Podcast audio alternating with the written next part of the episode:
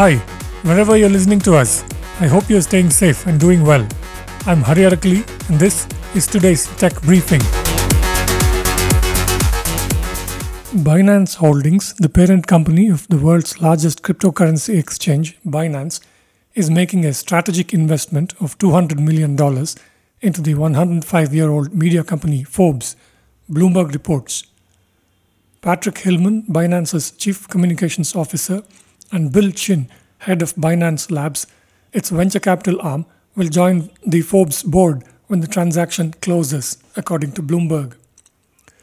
Forbes' editorial independence is and will always be sacrosanct. The strength of the Forbes brand and our investment depends on that continued independence, Binance's founder, billionaire Changpeng Zhao, said on Twitter.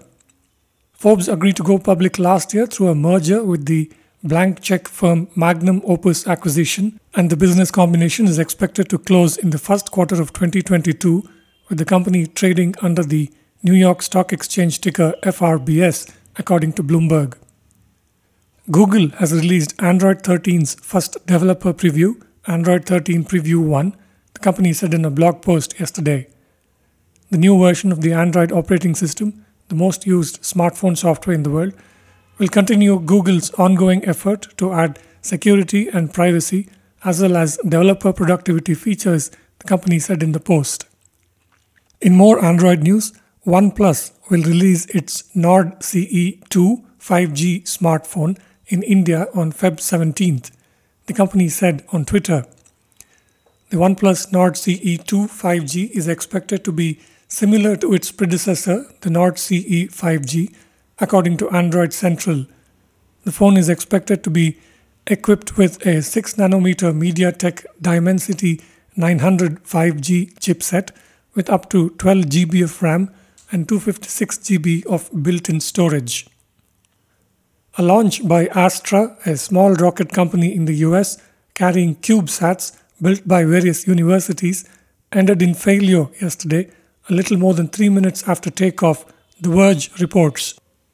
It's unclear what exactly happened, but live footage from the rocket showed it spinning out of control just after the two main stages of the vehicle separated as planned, according to The Verge. We experienced an issue in today's flight. I'm deeply sorry we were not able to deliver our customers' payloads.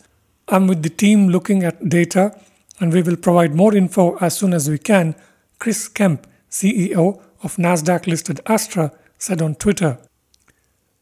Disney Plus added eleven point eight million new subscribers last quarter to reach one hundred twenty-nine point eight million subscribers, the company said in its Q one twenty twenty-two earnings release. Disney said it's on track to reach two hundred thirty to two hundred sixty million subscribers by twenty twenty-four. The company beat projections after adding only two million subscribers in the previous quarter, TechCrunch reports. Disney Plus has forty-two point nine million subscribers in the U S and Canada and forty-one point one million worldwide. It also has forty-five point nine million subscribers for the Disney Plus Hotstar service in India. Swiggy's consolidated revenue from operations fell twenty-seven percent to two thousand five hundred forty-seven crore for the financial year ended March thirty-first, twenty twenty-one, compared to the previous fiscal year, Economic Times reports, citing regulatory filings from the food delivery service company. Swiggy's net losses also came down by about fifty-nine percent to one thousand six hundred sixteen crore rupees, according to E T. Lockdowns, restrictions, and multiple emergencies because of the COVID pandemic hurt sales, the company said in its filings, according to E T. That's it for this briefing. You can find all our podcasts at forbes india dot com and on your favorite podcast apps. I'm Hari Arakali. Thank you for listening.